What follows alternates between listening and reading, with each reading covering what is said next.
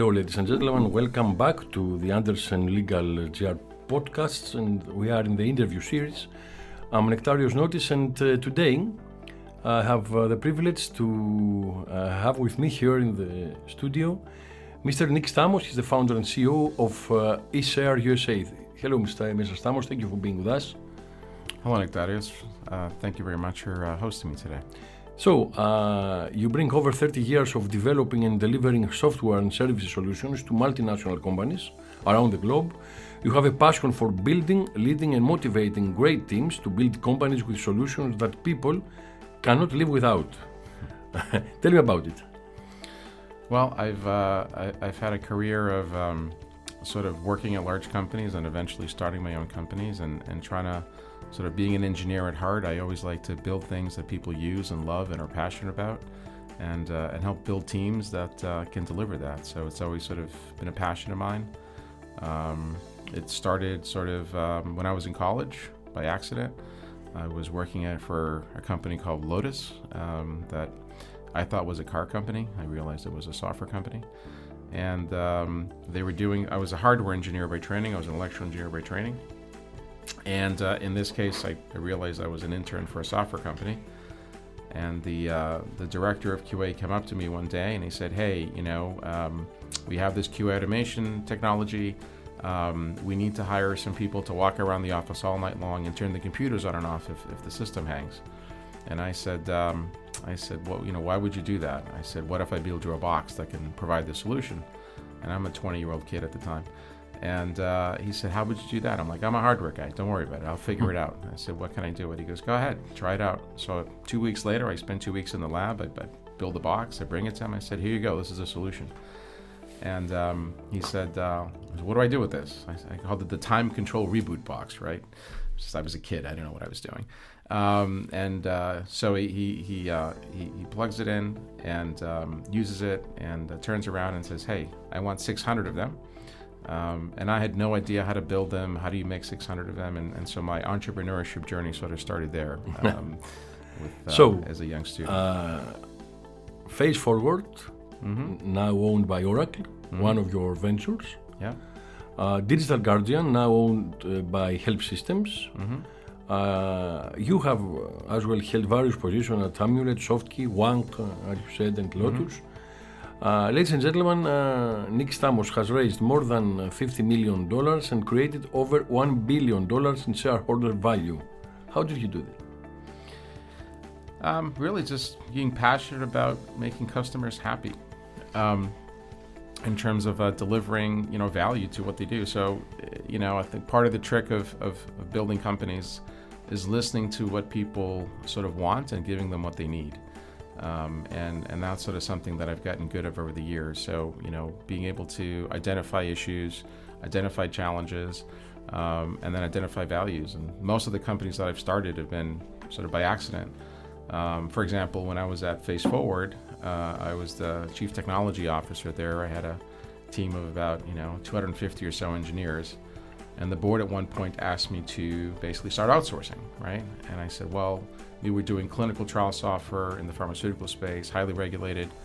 And uh, I said, I'm really not comfortable. In fact, we had started as a SaaS company. I'm really not comfortable having this highly sensitive data shared, you know, in India around the world. But eventually, you do what the board asks you to do. So I started looking into it, and I started looking for a technology that would help um, monitor what uh, you know people were doing with you know my source code, my customer data, so on and so forth. So I asked my IT guy to go find something after a month, he came back and he said, Hey, um, there's nothing out there. You know, I said, How's that possible? Outsourcing has been going on for 20, 25 years. How can I be the only person that's concerned about this? He goes, You're not, but there's no tech. Everybody wants it, and it's not out there. And that's how Digital Guardian was born. Hmm. Um, I said, Okay, there's a need, and uh, let's solve that problem. So, the need now, because we're talking about cybersecurity, mm-hmm. um, you know, many times we people that we are not into your business mm-hmm. and uh, all the things you do. We think that okay, cybersecurity has to do with uh, someone that uh, is a hacker and is going to uh, take take some data from mm-hmm. steal some data for, from us, but uh, we cannot understand how all these uh, risks are uh, very possible to to happen during uh, our uh, everyday business life. Like, for example, when we work together with another company, what we do, we exchange emails, Correct. and then And, and then that becomes the problem because every time you exchange an email, you're essentially giving away your information to somebody else. And though you may be a good steward of your information or your customer's information um, or your company's information, now you have to hope and pray that whoever you're sharing or giving that data to is also going to be a good steward. And if they choose to share your data with somebody else, say it's a supply chain issue and they're you know they're, they're sharing your design with somebody else to build another piece of it. Now hopefully they find somebody that will also be a steward of your information. And you know as you go down the line um, it is more and more likely that people will not be very good stewards of your information. And so hence your data gets exposed and it's problematic whether it's intellectual property whether it's data that you've been trusted with by your customers. It's always a bad thing sort of when that happens. And what can I do? I have to replace emails with what?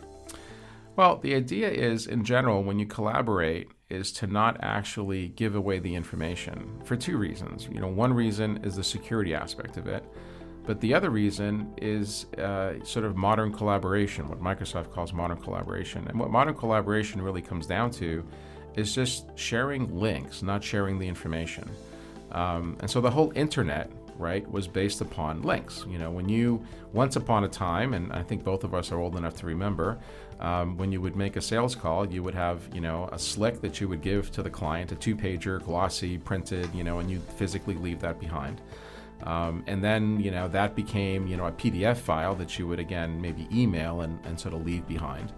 Um, and then the internet came, right? And now we have websites, right? And so people go to a website, they look for some information, it's available online. You know, it's always the latest version. It's always current.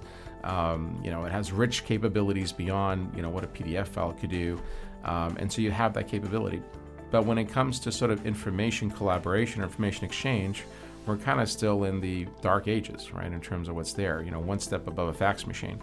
Um, in fact, the reality is, email, a fax machine, is newer technology than email. Right? The email was invented before the fax machine. So really, that, absolutely. fax machine much, became much uh, much later than email. Um, and, and so, uh, uh, as far as I know, mm-hmm. you are the expert. The fax machine and the fax way of exchanging information mm-hmm. is uh, much more safe mm-hmm. than the emails. Huh? It's safe partially because to laws and regulations, uh, because of um, uh, invasion of privacy and such. You know, when you make a phone call, that's assumed essentially be a private and secure connection, and there's laws and regulations around that. When you send an email, it's the wild, wild west. There actually no that you should have no expectation of any privacy whatsoever when you send an email uh, out there to the internet, and uh, and that's sort of part of the challenge. And many times people don't understand that one, they don't appreciate the security of, of, of, a phone line, and two, they don't appreciate the insecurity of just sending an email. Uh, one basic question that uh, we often uh, we often do it here in Greece, mm-hmm.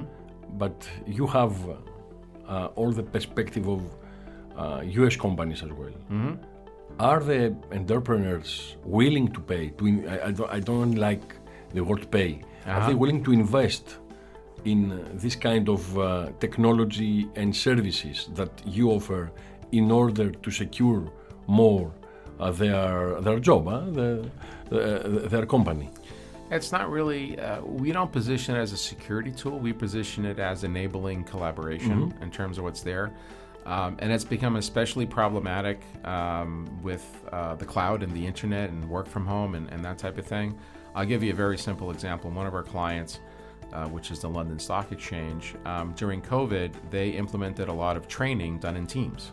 So, you know, their products many times that they sell are regulated products, and so when they when they sell them to to J.P. Morgan Chase and Morgan Stanley, whoever their clients are, accordingly, they have to train the 10 or 15 person team members and how to properly use the tools to protect the privacy of the data that, that they're giving them. And so they'll do a team session, they'll do the training, they'll record it, and then they want to share it back right to uh, to those members. So for the people that went there, or for reference, so on and so forth. Well, unfortunately, a one hour Teams session recording is approximately 250 to 300 megabytes. So it's not huge, but it's a good amount of size. Mail kind of stops working at about 20 megabytes, right? So now they can't, they want to email it, but they can't email it, right, in terms of what's there. So then what's the next thing?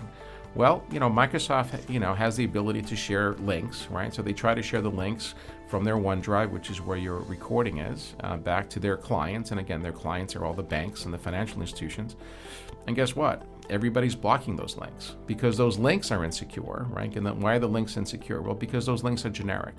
They're Microsoft.com links, or and, and everybody has the same problem. Google.com, Microsoft.com, Box.com, Dropbox.com. It's all a base URL. So how do I know this link is really coming from the London Stock Exchange, or it's really coming from GE, or it's really coming from Humana, it's really coming from this company, as opposed to a bad guy or a bad girl, right, in terms of what's there? You don't, right? So hence the only logical thing for companies to do is to block all of these links coming into their organization uh, in terms of what's there. So they would send the links, but guess what? the companies they were sending it to wouldn't allow them to work and operate because of that security risk.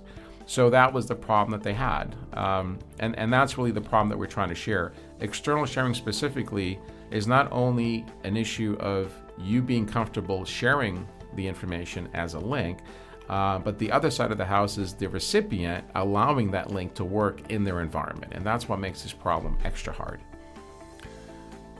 Whew, I get stressed. I get stressed with all you, told me, but they're they're really really uh, useful. So, um, one last question: What's the USP of your company? What's your unique selling point? Why should come should someone come to you and uh, need uh, and ask for your for your services? It's really about providing a better experience for your employees, your staff, your customers um, because the, the, the complexities of the information that we have to share are getting larger and larger. The files that we're sharing are becoming larger and larger. Um, the experience that people expect is, is, getting you know higher and higher in terms of what's there. Um, and uh, and the cybersecurity and compliance needs are also increasing. So it's sort of a, a combination of a bunch of different challenges um, that we try to resolve. And so, how do we make it easy, simple, and compliant and, and, and better? And the classic better, cheaper, faster, right? That's really what we do for external sharing. So you can that you can use links, you can share any types of data of any size with full compliance uh, out of the box without thinking about it and without burdening your employees. Things just magically work, uh, and it's it's both digital enablement, better user experience, um, and no pressure on your employees essentially to be concerned about compliance. Ladies and gentlemen, Mr. Nick Stamos, founder and CEO of uh, USA. Thank you for being with us, Mr. Stamos. Thank you very much.